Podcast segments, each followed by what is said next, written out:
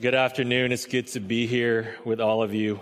Uh, if, if, this is your first time or you're visiting, welcome to Zoe Community Church. We're glad you're here. My name is Jesse. I'm one of the pastors at this church. Um, today, it's kind of a special Sunday because the First United Methodist Church that owns this building, uh, this is their church. They told us that we got to be out of here by 2:45. Um, with me, it is impossible but with God, all things are possible. It, it, it really stressed us out, um, especially because Eric's not here. Eric is the one who's kind of on top of the time kind of thing. Uh, James told me he had a nightmare that we actually didn't finish on time. It was 2.52 and I was still like closing in prayer. And he said they were like coming up and unplugging the mics and stuff, turning us off, kicking us out. And now I'm just talking about this and wasting more time. So sorry about that. Um, but anyway, um, at around like 240, if I'm not done, just try to signal me, okay? Maybe, you know, just, just help me out. Um, but we're continuing our series through the book of Second Samuel, and it'll take as long as it takes, right? So Second Samuel, a series we're calling King of Kings. So if you could open your Bibles to Second Samuel 15, that's where we are right now. Oh man. Samuel 15. We're going to be in kind of the second part of this chapter. Last week, Eric looked at 2 Samuel 1, uh, 15, 1 through verse 12, and we're going to pick up in verse 13 today. Um, and as we've been doing, I'm not going to read the whole thing at the front end. Instead, I'm going to read it as we go along, kind of let the narrative unfold for us as we make our way through it. So let me, uh, let me wait for you to get there, and then let me pray, uh, and then we'll get into it. 2 Samuel 15. Everyone good? Okay, let me pray. Let me pray. Father, we come before you this afternoon, God, and we are we're coming from all different places. God, some of us are doing really well. God, we've been thinking about you all week. Some of us have been struggling a little bit. Some of us, God, have uh, honestly been distracted and distant from you. And yet, Father, you brought all of us here to worship you, to sit under the teaching of your word. And God, we know that your word has something for us every time we sit under it.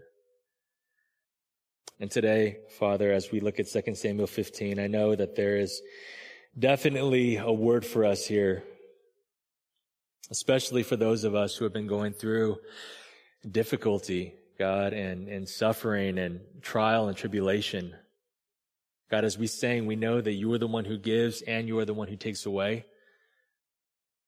And that can be hard for us to, to really think about and accept. But God, I pray that as we look at what you have to say to us, as we look at the life of your servant and at your son, really David, God, I pray that you would encourage those of us who are discouraged. God, I pray that you convict us who are hard hearted. And God, most of all, Father, I pray that you would reveal to all of us who Jesus is, that we might find life and salvation in him. God, all glory to Christ. We want this time to be about him and not about us. So I pray that you would open our eyes. I pray these things in Christ's name. Amen. Amen. Brent was only 14 when he was admitted to the Children's National Medical Center's special burn unit in Washington, D.C. I never found out exactly what happened. When I found out about Brent, it was already after the fact, but a full 85% of his body was covered with burns. He would look down at his legs and he didn't even recognize them as his own or even as human legs, he would say. He saw them. They were this unnatural shade of purple and red mixed together. And on his left, uh, left thigh especially, he, he saw where the burn had gone all the way down through all layers of his skin to the muscle. And there was just a hole there. And he would look at his legs and he didn't know what to think. During those first few weeks, he grew to hate his nervous system. That's what he said. The pain was like an air horn that wouldn't stop blaring. And then Tina, his nurse, would come in every day, multiple times a day to clean his wound. She knew how painful this was, but she had to do it.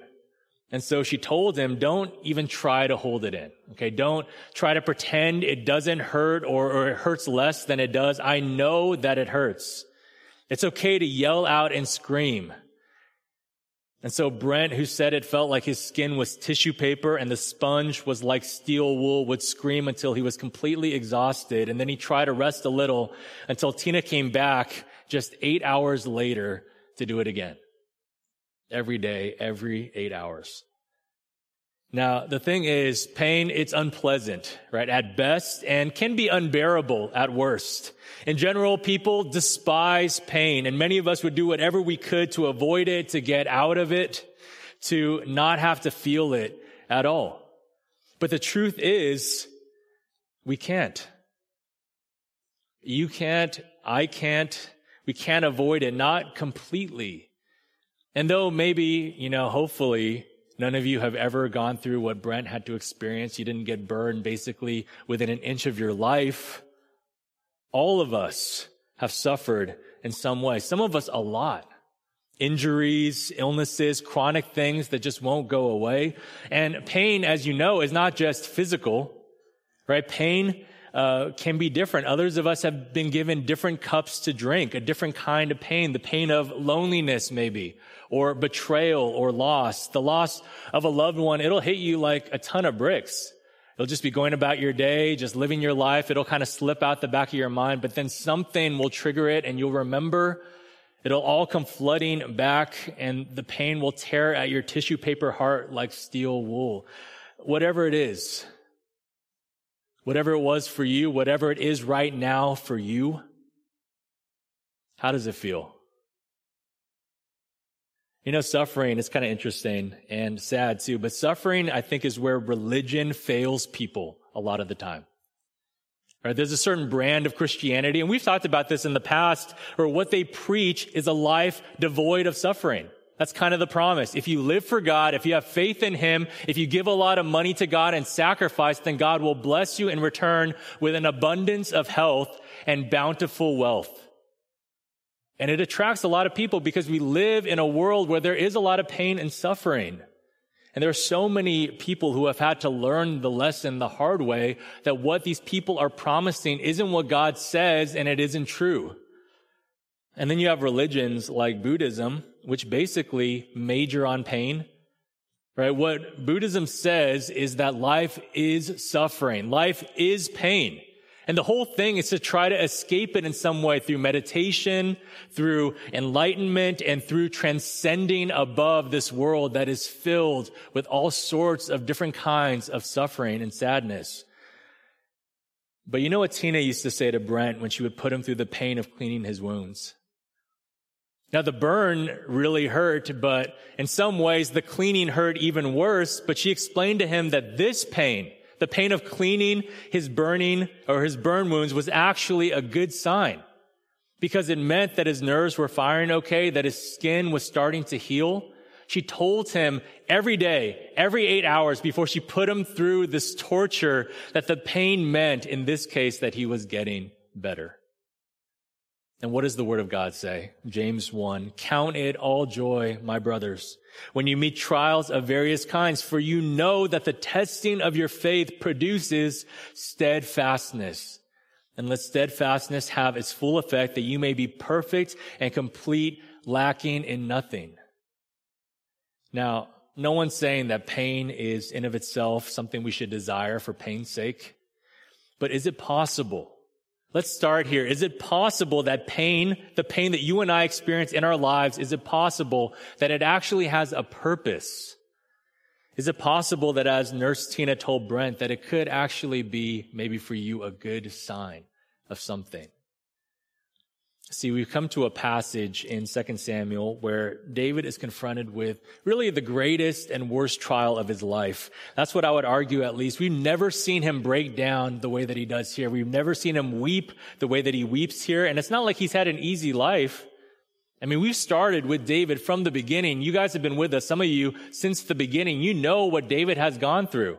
When David was first anointed king, he didn't immediately just get whisked away to the palace. He didn't become this king living a luxurious life. In fact, the first major thing he did was get into a one-on-one battle with the Philistine champion Goliath. He put his neck on the line. And then Saul, the king God anointed David to replace, he hunted David down out of, je- uh, out of jealousy. He made David's life miserable. He drove him out of his homeland into the wilderness, away from comfort and family and his own people. And then when it seemed like things were turning around, you know, Saul was gone. David ascended to the throne. There was peace. He had a lot of children. There was a promise made about his children that one of them or that his line would stay on the throne forever. When all these things were looking good, David committed adultery with the wife of his loyal servant. And then when he found out she was pregnant, he had her husband killed. And now everything has fallen apart. Everything that we've seen in the past few chapters, it's all because of the sin that he committed. It's all the fallout from that one despicable act. God sent the prophet Nathan to tell him that the sword from that day forward would never depart from his house. And that's all we've been seeing. I mean, for the past few chapters, what do we see? We saw David's firstborn son, the crown prince. He raped his half sister. And then David's other son, Absalom, who was Tamar's full brother, killed his older brother in revenge. And you see that David doesn't know what to do exactly. His guilt over his own sin seems to keep him from being able to strongly deal with either of his sons. How could he confront a murderer when he is a murderer? How could he confront someone who has fallen into sexual sin when he has done the same thing? And so we've seen recently that David doesn't know what to do. He doesn't punish. He doesn't pardon. He just does nothing. And now Absalom is back in Israel and David still hasn't resolved the issue. And the fire in David's house, so to speak, just keeps growing. He just leaves it alone but it doesn't go away. It just grows and grows and grows more out of control. And now, as we saw last week, Absalom has made his move. He has seized the throne by cunning and he's about to fall upon Jerusalem to take the crown by force. And here we are in 2 Samuel 15 verse 13. God is about to put David through the worst fire of his life. But here's the thing. As we'll see in this text, fire, it does burn and it does hurt. But fire has another purpose. As the Bible talks about elsewhere, fire also refines. And there's hope in that. So let's get into it. We're going to make our way through this text in three parts, three acts. The first one, the trial. The trial, which is about the opportunity pain gives us to take stock of where we're at, to learn about ourselves. Verse 13. And a messenger came to David saying, the hearts of the men of Israel have gone after Absalom. So we pick up where we left off. Absalom, through charm and manipulation, has stolen the hearts of the people right under David's nose. And now Absalom has made his play. With strong support, he now has declared himself king in Hebron. So a messenger comes running back to David the king, and notice he doesn't even say what Absalom did. He just says that Absalom has won the hearts of Israel and this is all David needs to hear. Immediately, he kind of figures out, he puts two and two together. David knows the danger he's in and everyone with him. Verse 14. Then David said to all his servants who were with him at Jerusalem, arise, let us flee, or else there will be no escape for us from Absalom. Go quickly, lest he overtake us quickly and bring down ruin on, uh, uh, uh ruin on us and strike the city with the edge of the sword. So what we're seeing here is that David, who has kind of seemed checked out a little bit recently, he actually knows exactly what Absalom is capable of. I mean, we've seen that, right? Absalom, he waited two whole years pretending like everything was cool before he killed Amnon, his older brother, in revenge. And then remember when he came back to Israel, he went up to Joab. He wanted Joab to like bring him back to the king. Joab is his cousin. He's the general of the armies of Israel. And when Joab doesn't respond right away, Absalom actually burns his field. He's kind of an unhinged guy. He's a man of cruel action, but David has done nothing to acknowledge or address this. In fact, one thing you could say about David these past few chapters is that he's a man of inaction. But here, once he finds out that Absalom is on his way, that Absalom is doing stuff, David is surprisingly sharp and decisive. We need to get out of here right now.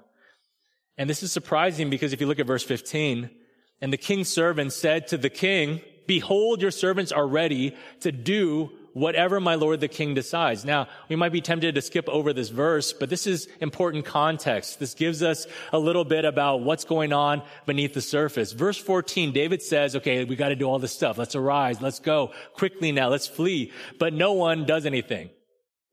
Do you notice that? He said, let's go, let's go, let's go. Everyone says, okay, when you decide what you want us to do, then we'll do it. It's almost like they're not used to him taking action at all.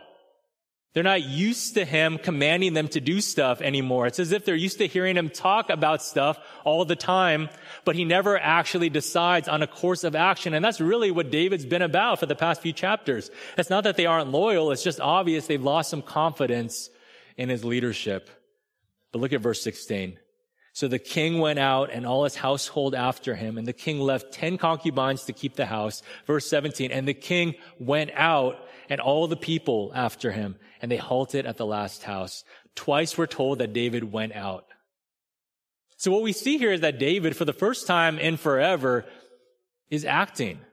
He's walking the walk and the people walk after him. David leads by example. He moves quickly and in doing so, he saves a lot of lives. And we got to understand the significance of what we're being shown here. For the first time in a long, long time, David is acting like the king of Israel should act for the first time in what feels like ages. We're seeing David lead. And yes, he's fleeing, he's running away, okay? But he's doing this, he's taking the steps necessary to help his people. It's honestly, if you've been reading 2 Samuel, it's honestly a little refreshing. Because where was that David that we met so long ago? Where was the David that challenged Goliath? It's refreshing. And yet, this wouldn't have happened unless Absalom was knocking on the door of Jerusalem with a sword in his hand. And that's kind of the first thing that we need to understand about trials and difficulties and pain and suffering is that they move us, they push us in ways that nothing else will. You know, I have a friend who, when he was in high school, he was literally one of the best soccer players in the whole country. He had all these Division One uh, scholarship offers. He played on like the national youth team or whatever. And he really was one of those guys where sports were everything, but he wasn't one of those guys who uh, just talked about it. He actually had a clear pathway toward making a living, to being rich, to playing professionally. But right before his senior season, disaster knocked on the door of his life. Really, disaster broke down the door. My friend broke his leg really bad. I don't know if it was the beginning of the year or in the summer. I, forget the exact time. Um, but the whole season was gone and all the scholarship offers and everything just dried up because no one knew if he was going to recover. His future was in jeopardy. His whole identity was shaken. And I met him after all of this. Okay. He's a little older than me. I actually learned about this when he was sharing his testimony one time. But as he shared his story, he said something that I never forgot. He said, looking back now, Looking back now, and he was probably in his 30s then, he said, looking back now, I hate the person I was. I hate the person I used to be. He said he used to be proud and arrogant. And even though he claimed to be a Christian and on the outside, he seemed like a great guy in every way. He never really felt like he needed God before then.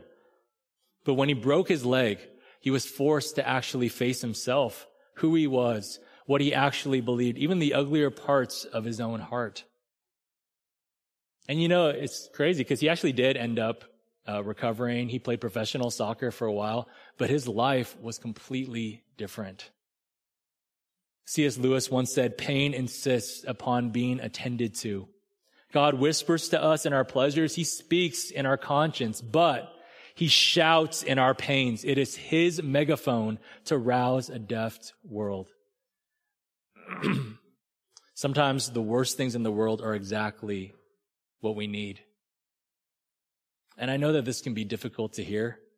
Don't get me wrong. I'm not trying to make light of anyone's suffering, just saying like, God works it for good. Thumbs up. Get out of here. 245. God does have a plan. He does work things for good. Okay. That is true, but it's not easy. Pain is painful. But this is where we're going to start. All right. Nothing can get a hold of our attention like pain. And the first thing that some of us have to ask, the first thing that some of us, maybe many of us have to ask, if you're going through something or if there was something that happened to you you got to at least ask the question Have I been ignoring something in my life for too long? See, Absalom's insurrection is the blaring alarm that causes David to finally wake up. Now, we have to understand something, okay? All of our suffering is different. But with David, okay, in particular, this is the worst thing that could happen, honestly. David's hopes have been in his sons for all this time. The promise wasn't that he would be king forever. The promise wasn't in him. The promise was in his line. They said, the prophet said, God said that one of his offspring would sit on the throne forever. There would always be a son of David who would sit on the throne. So he's placed his hopes in his sons, and yet his firstborn son Amnon was terrible. And now Absalom is king, but he is also terrible. God said the salvation of Israel and the world would rest on his line, but he looks at his line and he sees a mess.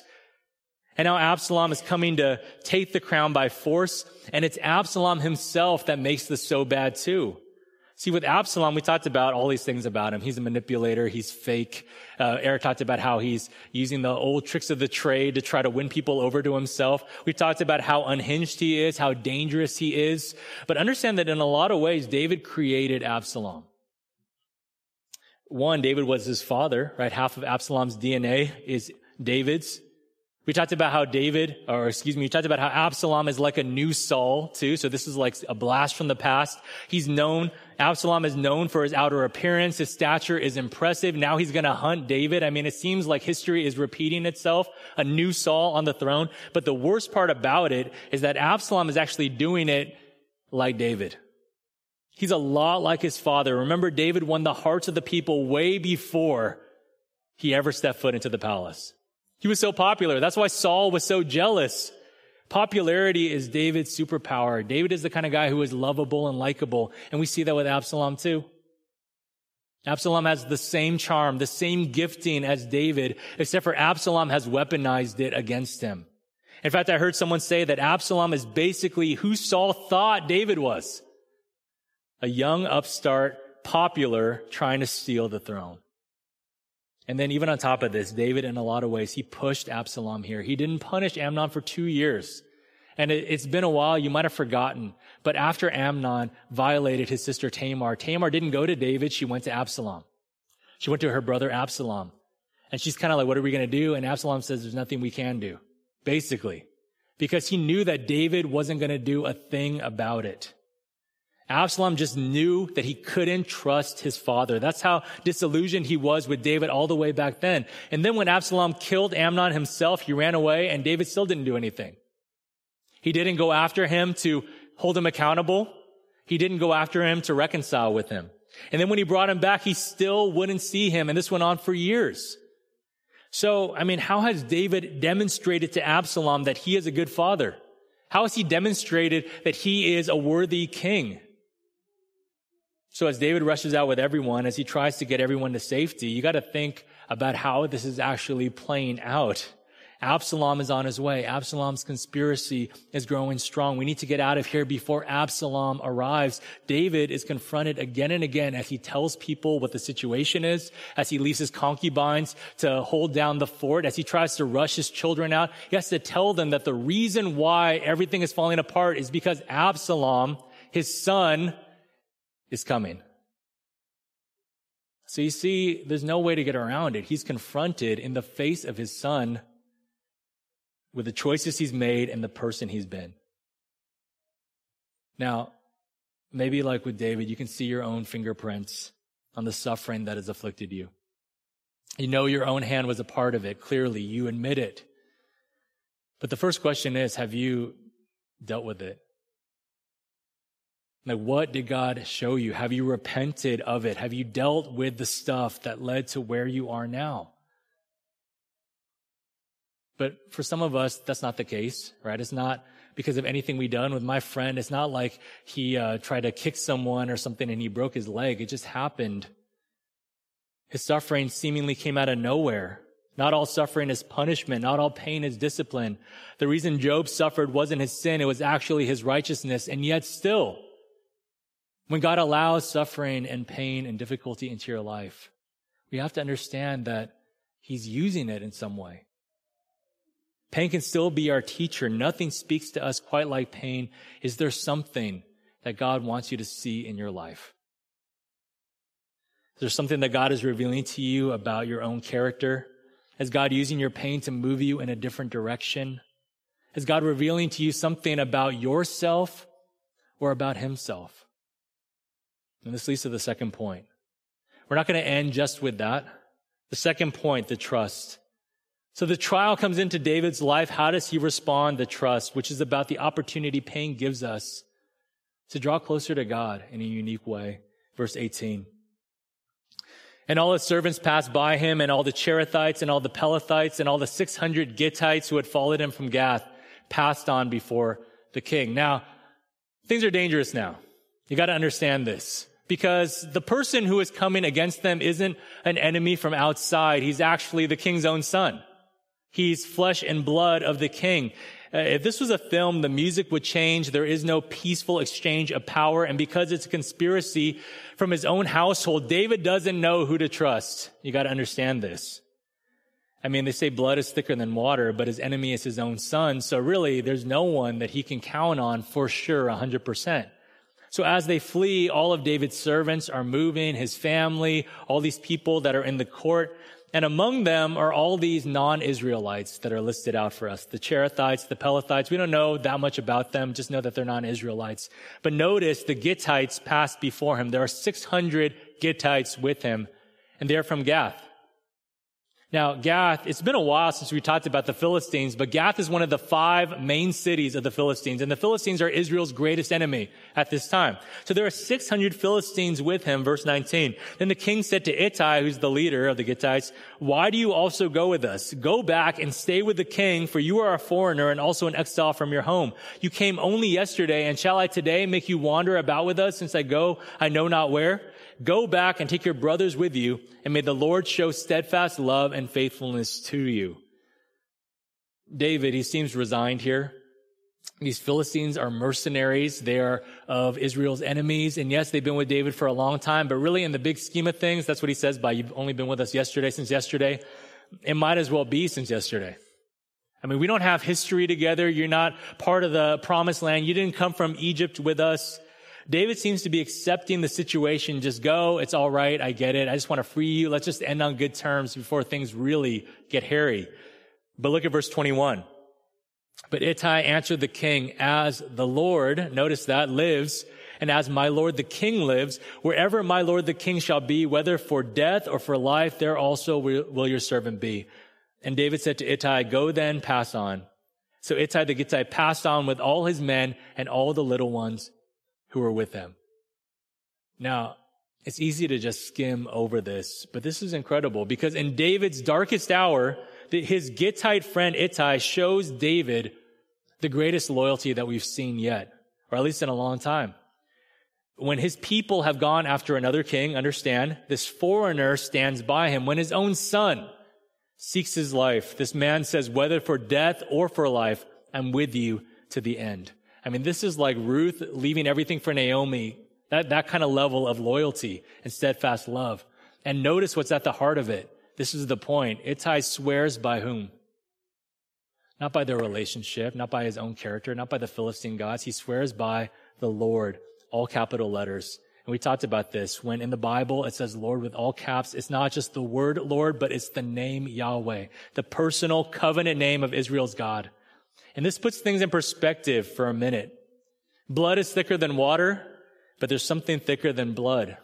It's the steadfast love of Yahweh God. Trust in the same God is worth more than having the same DNA even.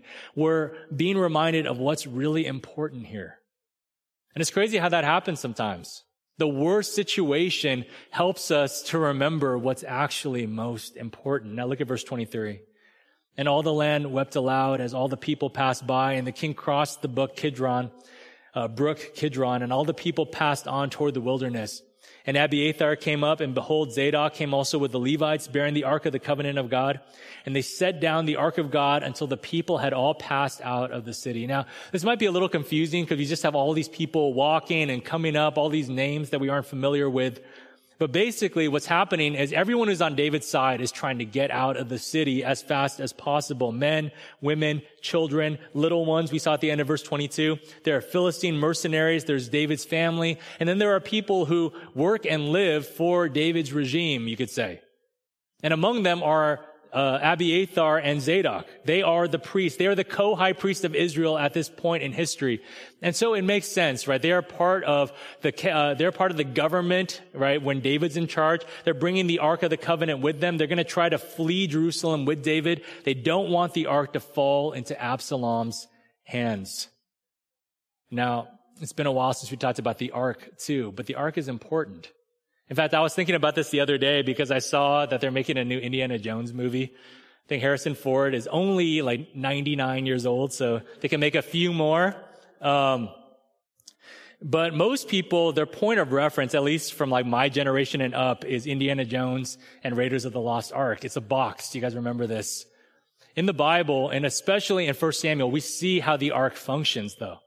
The ark was commanded by God to be created for the people of Israel. It was a box. It held the Ten Commandments, the original tablets, and they put it in the holiest place in the tabernacle. And God's presence was said to dwell with the ark or even in the ark.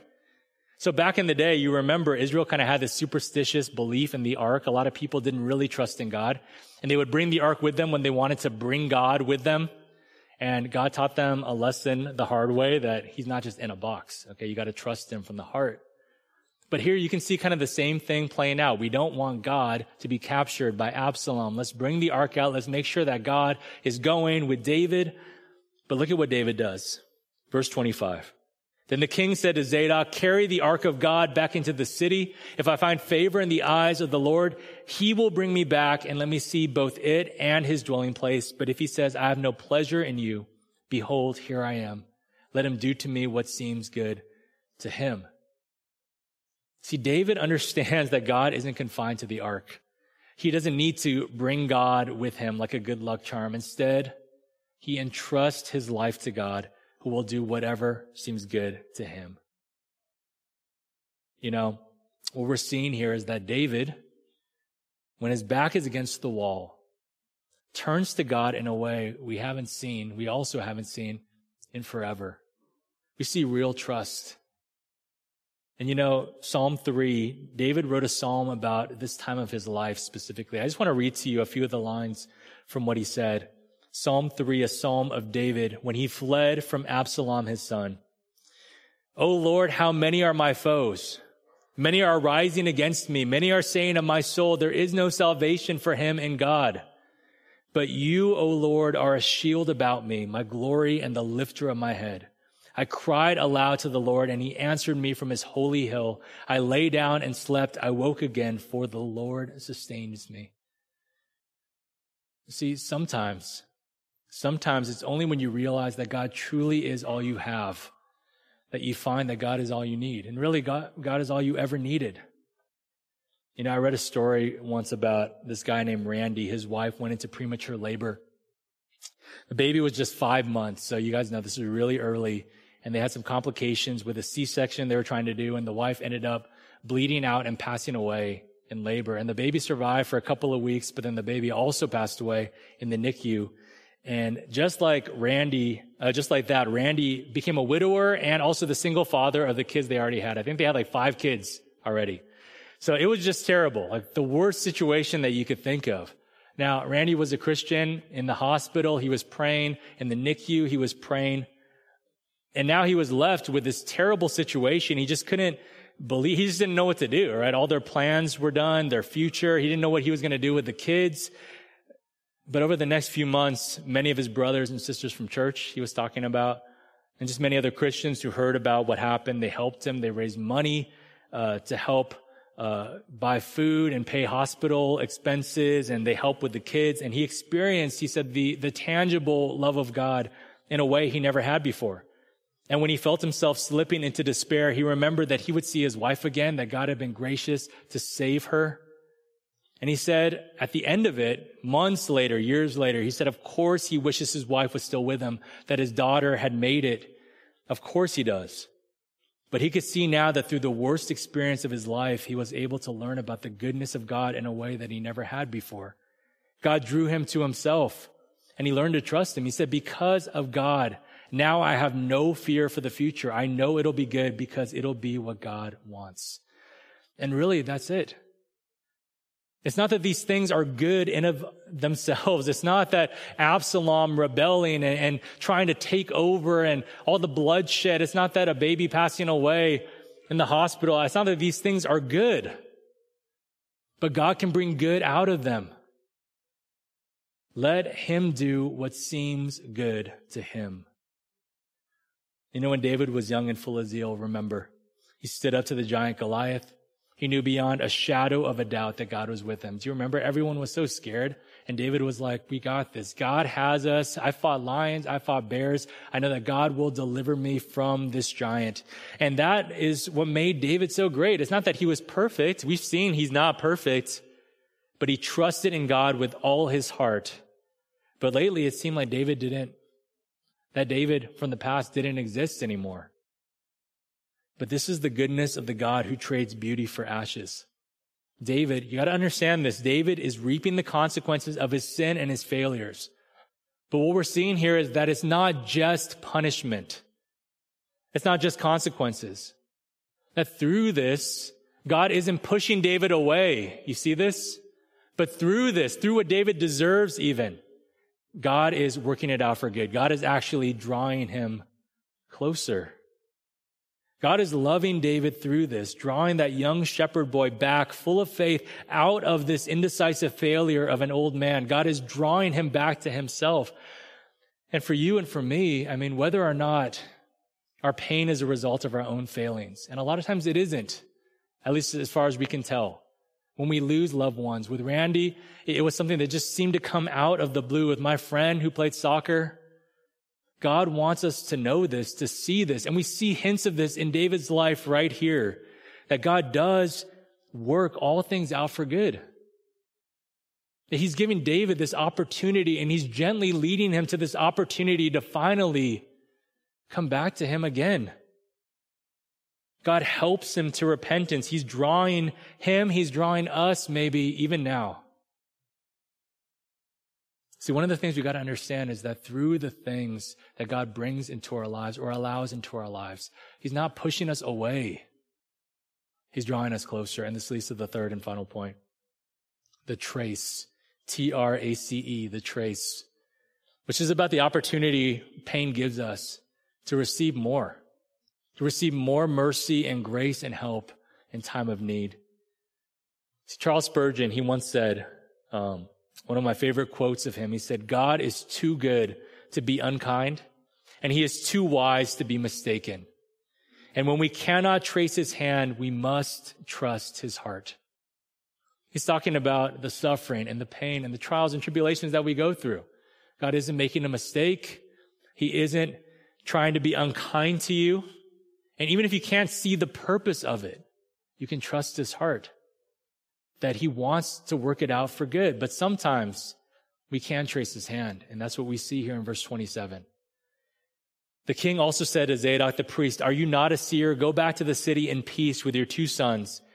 Ahimaaz your son and Jonathan the son of Abiathar. See, I will wait at the fords of the wilderness until word comes from you to inform me. So Zadok and Abiathar carried the ark of God back to Jerusalem and they remain there. So he sends them back. They're going to be his eyes and ears in the city. They're going to serve God still and hopefully they can help bring David back whatever the Lord wills. But look at verse 30.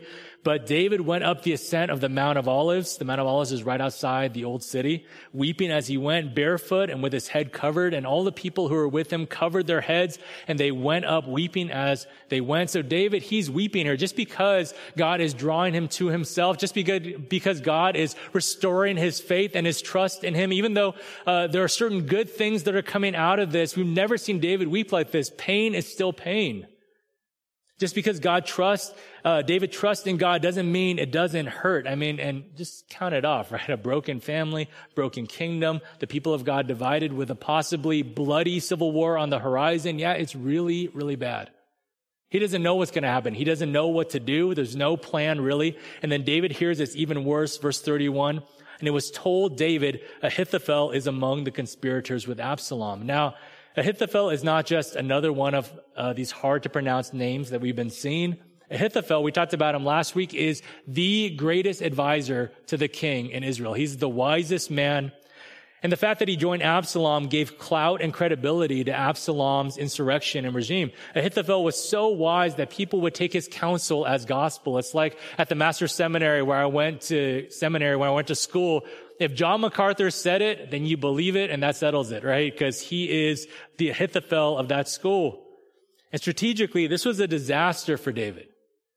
You got the smartest guy on the other side. You got the guy that you trusted, that you confided in. Now he is against you. He is an enemy. David knows it'll take a miracle to get out of this situation. He knows that he has no decisive strategic advantage or military advantage in any way. So what does he do? Verse 31, he prays. And David said, Oh Lord, please turn the counsel of Ahithophel into foolishness. And really, there's no way that this is going to happen on a human level. This would take divine intervention, supernatural power. David prays, and then look, you can see God's hand. While David was coming, verse 32, to the summit, where God was worshiped, behold, Hushai the Archite came to meet him with his coat torn and dirt on his head. Now, right after David prays, someone appears to meet him at the top of the mountain right at the place where God is worshiped, at the summit of the Mount of Olives, a friend shows up, Hushai the Archite. Now, this is a name to remember. He'll show up again. Hushai the Archite. He's a confidant of the king, uh, another man people listen to, and what we're going to see in a couple of chapters, maybe the only person literally in all of Israel that can turn the counsel of Ahithophel into foolishness. And David recognizes this right away. He throws up a desperate prayer to heaven. And just a few steps later, who should walk up but the one guy that could help him? David said to him, if you go with me, you will be a burden to me. It Doesn't sound very thankful here in the moment. It sounds a little messed up, in fact. But Hushai was probably on the older side. That's where his, some of his wisdom came from. And he was so loyal, uh, there was probably no way he wouldn't go with David unless he could see that there was a better use for him to stay. So David convinces him, it's better for you to stay than for you to come with me. Verse 34, but if you return to the city and say to Absalom, I will be your servant, O king, as I have been your father's servant in time past, so now I will be your servant. Then you will defeat for me the counsel of Ahithophel. Are not Zadok and Abiathar the priests with you there? So whatever you hear from the king's house, tell it to Zadok and Abiathar the priests. Behold, their two sons are with them there, Ahimaaz, Zadok's son, and Jonathan, Abiathar's son, and by them you shall send to me everything you hear. So Hushai, David's friend, came into the city just as Absalom was entering Jerusalem. So David just lays out just the rough outline of a plan. Just go back, try to deal with Ahithophel. We got some other people in the city. We got the priests. And Hushai goes. He's going to pretend to serve Absalom. He's going to try to help out David. But don't miss what happens here. David, he's weeping. He's down. He's trying to trust in God. Then he hears even worse news that there's basically no way this is going to work out. So he prays desperately. And in that moment, what does God do? Does God solve all his problems? Does he create a miracle where Absalom's army just disappears? Nothing like that happens, but God listens to that one desperate prayer and he answers it right away. You know, sometimes it seems like God isn't working, especially when things are going bad. Sometimes people say that if you have pain and suffering and trouble in your life, it's a sign that God is distant, that God is unhappy with you in some way, that God is pushing you away, leaving you alone.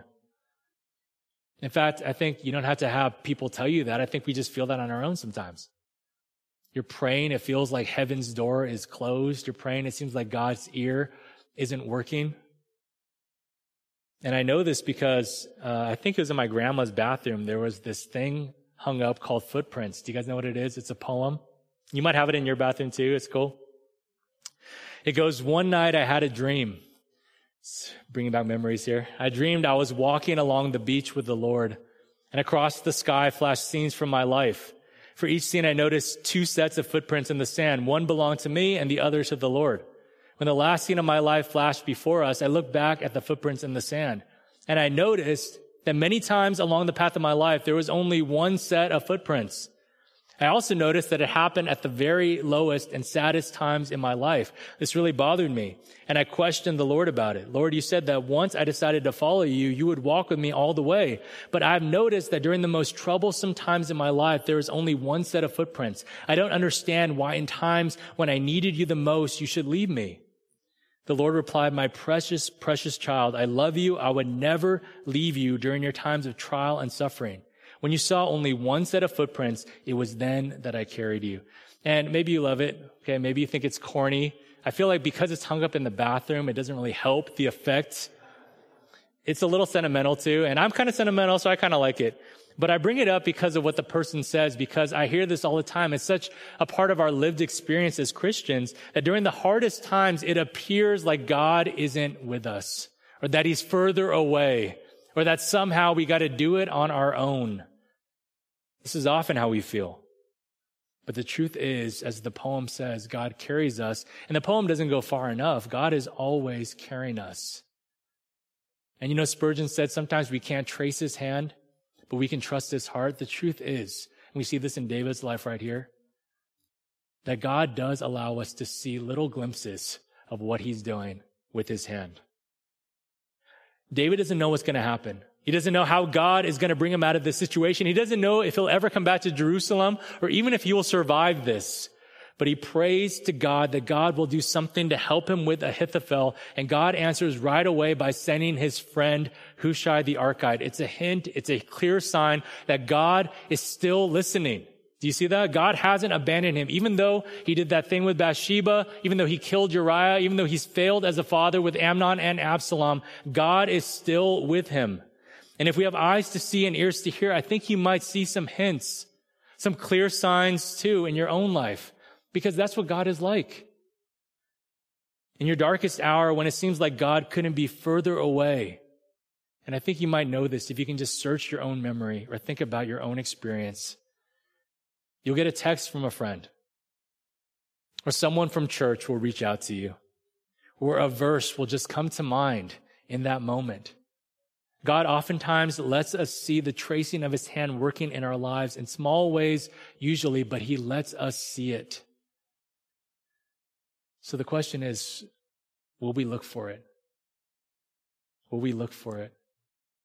Whatever pain you're going through, God wants us to know that there's goodness and joy at the end of it. What hints is he dropping? Because I think a lot of times he is. What blessings has He brought to you? Can you receive them for what they are? Can you find hope in them? I pray that we will. And for those of us who can't see anything, there's one more thing that I want to show you, and hopefully you can hold on to this. This is the lowest point in David's life.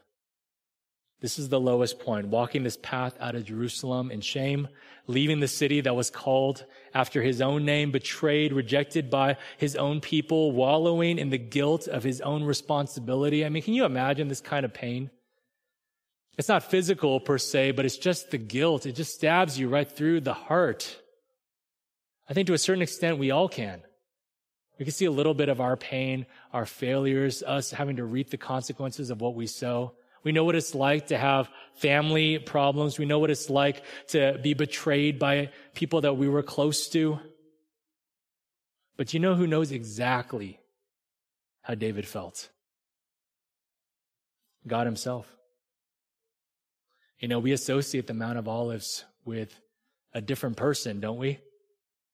We know about somebody we know about somebody who walked the exact same path that David walked out of Jerusalem up the Mount of Olives. He left the, sh- uh, the city that should have loved him. He was betrayed. He was rejected by his own people. But unlike David, the guilt he bore was not his own. And worse, here's where their paths diverge. Here's where the son of David takes a different way than David himself this son of David prayed to the Father in this same spot. And he said, Father, if possible, remove this cup from me. But God didn't send Hushai to comfort him. No. The Father instead sent his only son to the cross where he died the death we deserve. He bore the wrath we deserve. He gave his life as a ransom for many. Jesus knows what pain is, even worse than what David did. And he did this. Why? At least so in part that we could know. We who have placed our faith in him, who know that he died for us and lives and intercedes for us so that we who are called beloved by him could know that there is something we could always hold on to. Romans 8, 31, Paul says, what then shall we say to these things? If God is for us, then who can be against us? He who did not spare his own son, but gave him up for us all, how will he not also with him graciously give us all things? so that we can know that whatever happens is good. That God has our best interest at heart. That God actually does love us no matter what we are going through. When you can't trace his hand, you could trust his heart. Where do you see his heart? You see it on the cross of Jesus Christ. We'll close here. I read a story once about a woman who visited a silversmith. There's a different kind of fire there. She saw him hold a piece of fire, uh, silver, excuse me, over the fire uh, until it really started to heat up and it started to glow a different color. And he explained to her that you needed to hold it steady right in the middle of the fire as close as you can at the hottest point to, to heat up the silver to the right temperature. And they just sat there and they're just watching the silver and he's just holding it. And after a few minutes, she kind of got impatient and she asked, do you have to just sit here the whole time? Like, uh, we can go, you know, like you could just hang it up or whatever. Like, you don't have to do this for me. Um, and he said, no, I actually have to stay here the whole time. I can't just leave it because if I leave it in the fire too long, then it'll damage the fire. I mean, damage the silver, excuse me. It's not about damaging the silver. It's about burning away the impurities. So they're standing there and she's just watching him and he's holding it at exactly the right place that he wants it. And then she asked him after a few more minutes, how do you know when it's done? And he said, I know when silver is fully refined, when I can see my own image in it. And that's really it. That's it. God doesn't allow us to go through fire to destroy us, but to refine us. As Malachi 3 3 says, He does refine us just like silver. And so the fire teaches us about ourselves and pushes us toward God, and we can see His goodness in it, I hope. But ultimately, what God is doing is making us more like Him. God always has a purpose for everything that he does. He is refining us. He's making us better. He's drawing us closer to himself. He's allowing us to know his goodness in new ways. He's bringing us to glory.